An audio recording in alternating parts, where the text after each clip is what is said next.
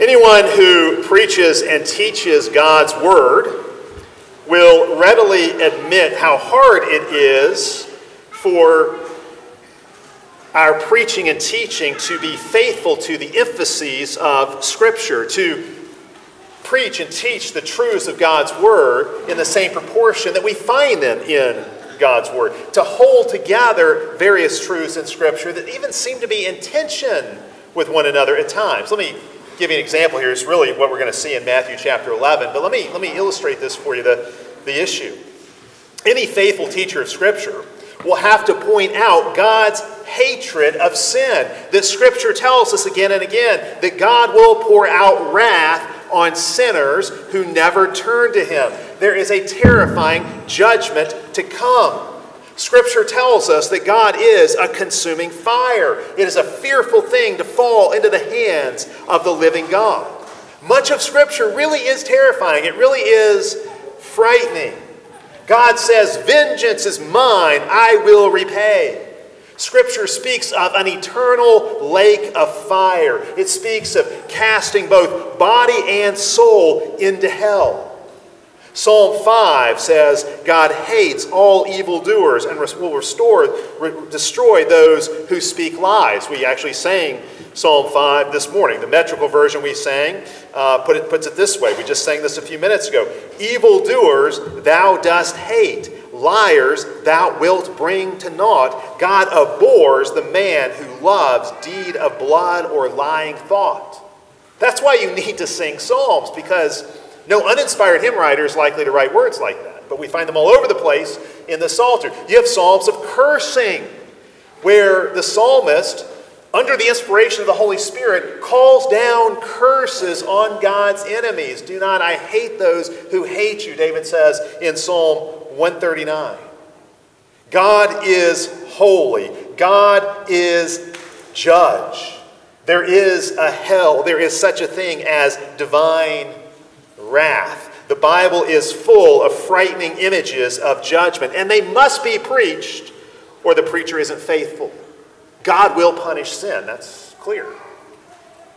But on the other hand, there are passages that describe God's amazing love and mercy and compassion, God's amazing grace towards sinners. Passage after passage of Scripture describes this as well. God so loved the world that he gave his only begotten Son. God is merciful and gracious, slow to anger, abounding in loving kindness. That's how God describes himself and reveals himself to Moses. God is love, John tells us. The Bible never says God is wrath, it does say God is love. God is full of compassion and steadfast love. God has revealed himself in Jesus, and Jesus says he is gentle and humble in heart. God delights to do good to his children, he delights to give us his gifts. Psalm 103 tells us he does not punish us according to our iniquities. As far as the east is from the west, so far has he removed our transgressions from us. Uh, one of my favorite passages along these lines is Micah 7 that we read just a few minutes ago. Micah 7 says, There's no other God like this who pardons iniquity. He tramples our transgressions under his feet. What a great picture. God stomping on your sins, crushing your sins under his feet. Micah says he casts all our sins into the depths of the sea. And I remember hearing one preacher talk about this. He said, When God casts your sins into the depths of the sea, he puts up a no fishing sign. That's it. He drowns your sins in the ocean of his grace. In fact, there are even passages in Scripture that describe God's act of judging or condemning sinners as his strange work, as though we were alien to God in some way. Isaiah 28 describes the Lord rising up to judge his enemies, but says this is his strange deed. This is an unusual work for him. Whereas God shows mercy to the repentant immediately, God is slow to anger. God does not have an itchy trigger finger when it comes to wrath. Mercy comes in an instant, but judgment comes only after God's considerable patience has run out. Whereas Scripture says that God delights to show mercy to his people, it says he takes no pleasure in the death of the wicked. In Lamentations, Jeremiah the prophet is lamenting the terrible judgment God has brought on Jerusalem. But right in the middle of the book, at the beginning of chapter 3, we read this The Lord will not cast us off forever. Though he causes grief, he will have compassion, for he does not afflict from his heart. When he afflicts us, it's not from his heart. When he afflicts his people. That same prophet, Jeremiah, in chapter 32 of the book that bears his name, records God saying this I will rejoice to do my people good with all my heart and soul. So Jeremiah says, when the Lord afflicts us, that's not from his heart. But when he does good to us, that is with all his heart and soul. Now you may be wondering, how does all of this fit together? You got these wrath passages and these grace passages, these passages where God is this fierce and awesome judge, and you got these passages where God is abounding in love and compassion to his people. Is God schizophrenic? Sometimes his judgmental personality comes out, sometimes his merciful personality comes out, and with God, you never really know what you're going to get. Is that what we're seeing here? Is God internally conflicted? Is he in emotional chaos? Is he indecisive in some way? He can't make up his mind what kind of God he should be? No, of course not. None of those things are true. God is perfectly consistent with himself, and his character never changes. All of his perfections are infinite. He is who he is, and there is no tension between his various attributes.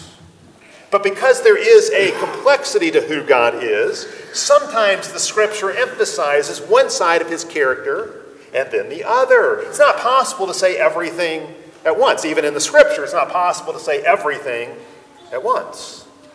The problem is, sometimes in the church's teaching or sometimes in our beliefs about God, we veer off to one side or the other, and we end up, end up painting a false portrait of who God is.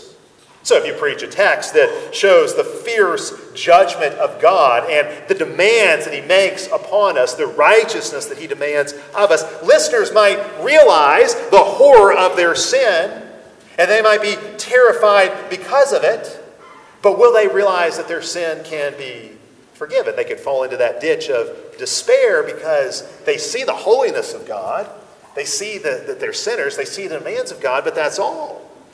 Or if you preach a text about God's mercy and grace, sure, that might comfort people, but will it lead them to think that how they live doesn't really matter? Will it lead them to view God as a softy, God as morally squishy? God as a pushover, so we can really get away with anything. We can live however we want, do whatever we want. There's really no demand for change because, hey, God's going to forgive it. You can fall into that ditch on the other side. That's not right either.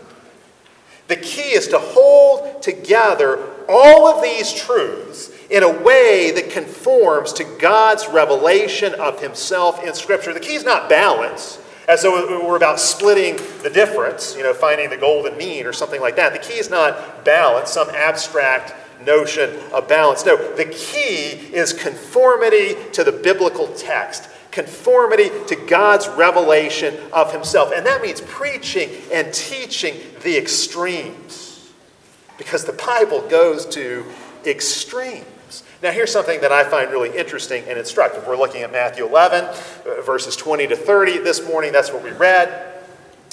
Consider this. In verses 28 and 29 of this chapter, you have one of the most gracious and comforting and encouraging passages in all of Scripture. It's just this incredibly gracious invitation. Jesus invites sinners weighed down, burdened by a sense of their guilt. He invites sinners to come to him and have their burdens relieved, to come to him and find rest. And they can be assured of finding rest because Jesus describes himself as one who is gentle and humble in heart. If you're going to confess your sins, you want it to be to somebody who is gentle and humble right? That's what Jesus is saying. Come to me. I'm gentle. I'm humble. I can forgive you. I can give you rest. That's so gracious. That's amazing grace right there. But right before that, in verses 28 to 24, what is Jesus doing? He is pronouncing the fiercest judgment imaginable. He denounces the cities in Israel. He's been doing miracles in. And he says, It will be worse for them than it will be for Sodom on the day of judgment. You know, Sodom, that city that was destroyed with fire from heaven, it's going to be even worse for these cities where I have been ministering. That's what Jesus says as he pronounces curses on those cities. So you have a pronouncement of God's fiercest judgment, the fiercest judgment imaginable, a judgment worse than what fell on Sodom, right up next to an invitation characterized by the deepest and most astounding, most astonishing mercy.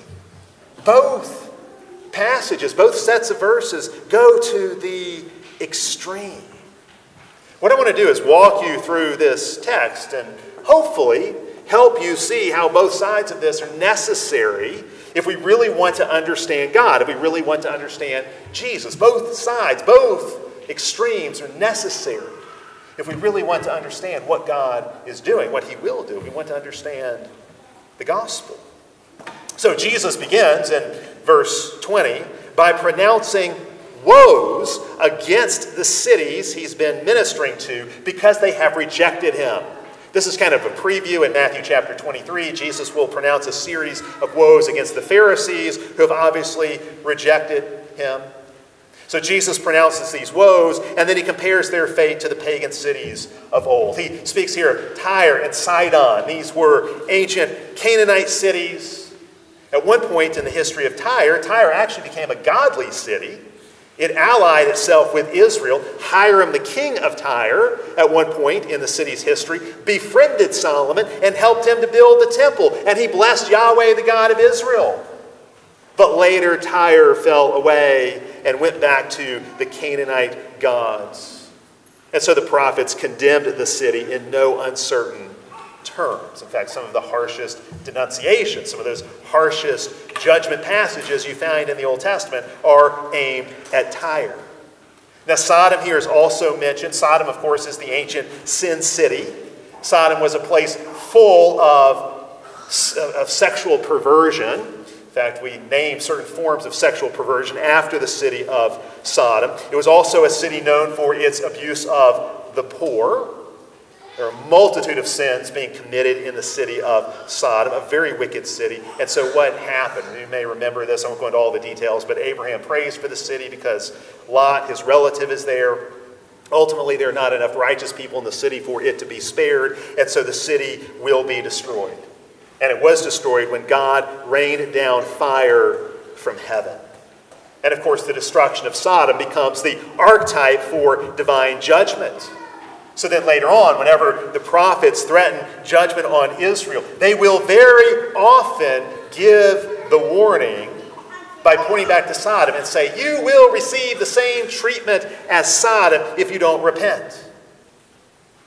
Fire falling from heaven, wrath being poured out from heaven. But now Jesus says there is a worse judgment than the judgment Sodom received. There is a worse judgment, a harsher judgment coming. You might think, well, what could be worse? Jesus here is speaking of the Galilean cities of Chorazin, Bethsaida, and Capernaum. And he says they will face an even harsher judgment than Sodom. Jesus pronounces these woes over this, these cities. And of course, that word woe, that describes a curse. He's pronouncing a curse on these cities. Why the harsher judgment? Of course, it's because of what these cities have received. These cities in Galilee have received benefits and blessings far greater than Tyre and Sidon and Sodom. Jesus, God incarnate, has walked their streets. He has performed miracles in their sight. He has taught them within earshot. But what have they done? They rejected him and they drove him out of town. And Jesus says, if he had done the same mighty works in Sodom that he did in these cities, the people of Sodom would have repented in sackcloth and ash. Instead, as verse 23 says, because they have arrogantly exalted themselves, because they've been too prideful to receive Jesus, too prideful to see their need for Jesus, because they have exalted themselves, they will be brought down to hell. They have received more light, but they have closed their eyes to that light. They have preferred the darkness to the light. They have greater culpability, and so they will face greater judgment. Jesus has been doing great works of healing, raising the dead, driving out demons in these cities. It's like he's been going around these cities, spreading the blessings of his kingdom. He's been going around these cities, restoring the land to Edenic perfection, like he's bringing back the Garden of Eden, but perfected. Everywhere he goes, everything he touches, there's this blessing that follows in his train. And yet, how do they respond? Their hearts are as hard as stone. And I would say this ought to be a warning to every city that has a gospel ministry in its midst, including our own city of Birmingham. There's no question Jesus has his ministry here in the city of Birmingham. You can hear the voice of Jesus in many churches throughout this city every Lord's Day, just like today. Jesus ministers and does great things in the city of Birmingham. And yet, if the city of Birmingham does not repent, well, what will happen? Judgment like what is described here. God threatens terrible things to those who have contact with the ministry of Jesus through his church who refuse to repent. That's really, really clear. This is a warning to cities and towns and villages everywhere that if Jesus is in your midst through his means of grace, through his word and his sacraments, you best listen, you best heed his word and repent. There is a warning here. But then, after giving this warning and after pronouncing the fiercest imaginable judgment on these cities, what does Jesus do? Jesus turns to his Father in prayer. And we get to hear the incarnate Son offering praise to his heavenly Father. That's verses 25 to 27. And then that leads into the gracious invitation that he gives a gracious invitation to escape the coming judgment to, to flee the wrath to come. He gives an invitation. Now, let's talk about the prayer here for just a minute. Several aspects of this prayer stand out. It's a prayer of thanksgiving. The Son thanks the Father. It addresses the Father as Lord over heaven and earth, and really the whole prayer is about God's sovereignty. And it is, it is especially about God's sovereignty in salvation. As God hides truth from the arrogant, Obviously, those who are wise in their own eyes, that's what it means for them to be wise here. They're wise in their own eyes. They rely on worldly wisdom. But it speaks of God revealing himself to little children, to babes. The word can even describe infants. Now, when it speaks of, of infants here or little children, that might be metaphorical. Think of Jesus in Matthew 18, where he says we have to humble ourselves like little children. We have to recognize our utter dependence upon grace if we're going to enter the kingdom. But that metaphor only makes sense if it can be literally true. And so Jesus is indicating here that covenant infants, even in the womb, can be given a revelation of the knowledge of God. And this is something that Scripture shows us again and again. Think of Psalm 22. Again, that's why we need to sing the Psalms, because you get things like this. Psalm 22, David sings, You were my God from the womb. He points back to when he was still in his mother's belly and says, Even there, you were my God. I knew you and trusted in you. Or John the Baptist, who leapt with joy in his mother Elizabeth's womb when she got near to Mary, who had Jesus in her womb. And so John the Baptist leapt for joy in his mother's womb. Our children, if you think about what Jesus is saying about how God reveals himself and to whom he reveals himself, our children are the rule, not the exception. So the wise and educated, like, say, the Pharisees, who are too proud to receive Jesus' teaching, who are too proud to receive the kingdom. These truths remain hidden from them. Now, Jesus is not saying it's, it's wrong or bad to be educated, but he is saying it's, it's going to be wrong or bad to be educated if it makes you arrogant, if your knowledge puffs you up. Knowledge pursued in humility can be a great thing, a glorious thing, a helpful thing. But when knowledge becomes a source of pride, it hardens our hearts against the revelation of God, and these truths are hidden from us. So the wise and the educated, like the Pharisees, they're too proud to receive the kingdom. It remains hidden from them because they think they've got it all figured out on their own. While those who have childlike humility receive it, it is given to them. We come to Jesus as children because he came to us as a child. He came in humility to us. We must come in humility to him. That's what Jesus is saying here. Verse 26 affirms the Father hides and reveals the truth according to his good pleasure. Again, that's confessing the Father's sovereignty. And then in verse 27, Jesus says, All authority has been given to him. In other words, even as the Father is Lord over heaven and earth, Jesus is as well. Jesus is one with the Father, equal to the Father. He also has absolute sovereign lordship over all things. He shares in the Father's sovereign rule over all things. So, this is an indication the one standing there in their midst is somehow God in the flesh. And then he delves into the high mystery of the Trinity the intertrinitarian relationship between the Father and the Son. So get this in Jesus' prayer, he moves from the high mystery of God's predestination and God's sovereign will to the high mystery of the Trinity.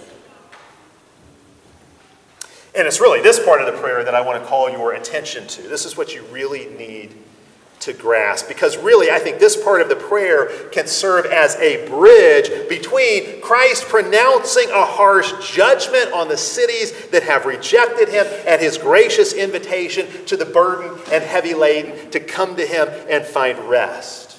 What does Jesus say? Jesus says, No one knows the Son except the Father, nor does anyone know the Father except the Son, and the one to whom the Son wills to reveal him. I would say that this statement, this one verse, is really the heart of the Christian message.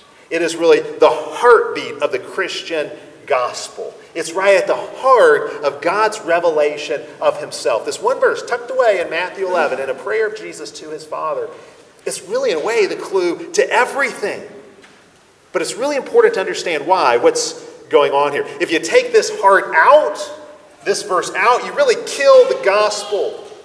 What this one verse does is it shows us who God is, and it also shows us the way of salvation. It shows us there is one way of salvation. There aren't many paths to God, there aren't many ways to salvation. No, there's one path to God, one way of salvation. The one and only way to salvation is Christ. That's what he's showing us here the one and only pathway to the Father, the one and only pathway to eternal life is Jesus himself. And so, really, you could say this one statement is not just a Trinitarian statement that gives us a, a, a, hint, a clue to the mystery of the Trinity. This statement also teaches salvation by grace alone, in Christ alone. It is the gospel in one verse. It shows us that all we could ever need or want, we have in Christ Jesus. He is a complete Savior. But we've got to unpack this carefully if we really want to see what's going on here. Look at the first part of what Jesus says. I'm going to leave off the end part of the verse, just read you the first part. I want you to consider this, what Jesus says at the beginning. No one knows the Son except the Father, and no one knows the Father except the Son. Stop there. Leave off that last little part of the verse and just consider this for a moment. No one knows the Son except the Father, and no one knows the Father except the Son. That makes it sound like the Father and the Son have an exclusive and private knowledge of one another, and no one else shares in that knowledge. It's an indication that from all eternity, the Father and the Son have known one another. From all eternity, the Father and the Son have loved one another and lavished glory on one another. From all, from all eternity, the Father and the Son have been one, sharing a common life through the Holy Spirit. The Father and the Son know one another in the fullness of what knowing means in the Scripture. That, that, that intimacy, that love, that oneness. They know each other. They alone know each other through the Holy Spirit. You take that part of the statement, that part of the verse, and you can say, No one knows God except God. No one knows God except God Himself. No one knows God except God Himself within the Trinity. If we stop there, all knowledge of God is contained within God Himself. All knowledge of God is intertrinitarian knowledge. You might say knowledge of God according to this part of the verse, is a family secret. A family secret between father and son. A well guarded family secret. No one knows the Son except the Father. No one knows the Father except the Son. And if it stayed that way, if that was the end of it, if you had to put a big period right there at the end, and that's where it stops, well, then that would be really bad news for us. Because John 17, 3 says, This is eternal life, to know God the Father and his Son Jesus. The only way to have eternal life, or the very essence of eternal life, is knowing God the Father in and through his Son Jesus. Eternal life is knowing the triune God, knowing the Father through the Son, sharing in the triune life of God, the triune knowledge that God has of himself. That's what salvation is. That's what eternal life is. So no one knows the Father except the Son, and no one knows the Son except the Father, and that's it. You put the period there, that's the end of it. There is no eternal life for any of us. And that is why the end of Matthew 11, verse 27, is everything. It is the gospel, it is the very heartbeat of the gospel. Listen again to what Jesus says, now the full verse. No one knows the Father except the Son, and the one to whom the Son wills to reveal him.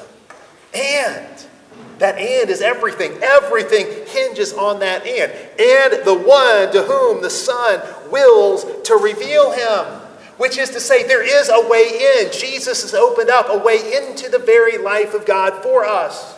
He's opened up a way for us to know the Father through Himself.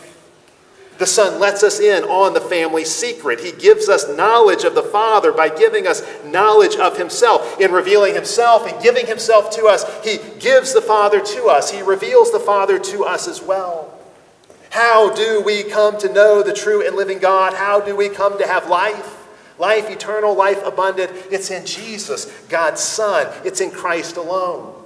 Because He brings us to the Father, He brings us into that triune circle of love and joy. He is our way into the life of God. Think about what he says in John 14, 6. It's really stating the same truth. He says, I am the way, the truth, and the life. No one comes to the Father except by me. Jesus is our everything, and He gives us everything God has to give us. He gives us the Father, He makes us sharers in the divine life. This life of love and glory and peace and joy. He brings us into the triune circle of life, the triune fellowship. Through Jesus, we have peace and joy and blessing. We have forgiveness. Through Jesus, we are loved and loved perfectly. The Father lavishes the same love on us He has been lavishing on His Son from all eternity. We are brought into the very life of God through Jesus. Through Jesus, God lives in us, and through Jesus, we live in God.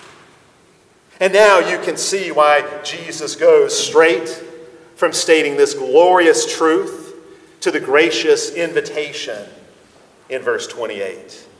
When Jesus issues this invitation, what is he doing? He is inviting us to share in the knowledge of the Father, to share in the love of the Father. We come to know the Father as the Son reveals him. And so the Son says, Come, come to me, come to me and find the Father. Come to me and enter into the very life and love of God. Come to me and escape the coming wrath. Escape the woes pronounced on the unrepentant cities. Escape the judgment that will fall on the cities of Galilee. This harsher judgment, this worse judgment, even than the judgment that befell Sodom. Come to me and escape the wrath to come. Come to me and enter into the very life and love of the triune God. Announcing this just judgment of God is followed by announcing this most gracious invitation into the life of God. Jesus preaches the extremes. Jesus ratchets up the fear, pronouncing woes and talking about a harsher judgment than what fell on Sodom. He ratchets up the fear, and then he gives the, the best and most ultimate form of relief possible. What is he doing here? He shows them they are trapped, those people listening to him and us today. He, he, he shows us we're trapped, and then he gives us a way out. He shows us judgment is going to fall, and then he shows us the way to escape it. Jesus preaches the extremes extreme judgment, followed by extreme grace that we are invited into. We escape God's wrath by coming to God's Son. We flee God's wrath and find God's love by coming to Jesus. That is his invitation. And I have to tell you, that is as good and as glorious as it gets. And you will not find this anywhere else. No other system, no other religion, no other philosophy or worldview has anything like this. It's only going to be found in Jesus. It's only going to be found in Jesus. It is in Christ alone, by grace alone. This is what we mean when we say salvation is in Christ alone and by grace alone. But there's one more thing I want you to see here. One more thing we need to say. This invitation contains, contains some very important truths that help us understand what it means to have the Son reveal the Father to us, what it means to come to the Father through the Son. And we're not going to look at all of it. I'll come back in a, in, in a couple of weeks and talk about the end part where Jesus goes on to talk about his yoke being light and easy. I'm not going to get into that this morning, but I do want you to see something here that he gives as a key qualifier to his invitation. Jesus says, Come to me, all you who labor and are heavy laden. Who is invited? Who is this invitation issued to? Those who are under a burden, those who are heavy laden. Jesus issues this invitation to those who are burdened in some kind of way. Now, what is that burden? Well, it could be many things. We all carry many burdens. It could be money burdens or relationship burdens. It could be sickness burdens. Any of those stresses of life that afflict us, that burden us, those are included here, I would say. And ultimately, Jesus can give us rest from all of them. But in context, there's one burden in particular that is in view. It is especially the burden of sin and guilt. In context, this is clearly what Jesus has in view. See, what is the burden? It is knowing that you deserve woe and wrath and judgment. It is knowing that you deserve fire from heaven. That's the burden. And Jesus says, when you know that's your burden, then come to me and I will take that burden away. I will relieve you of that burden. I will give you rest. You will find relief from that burden when you come to Jesus.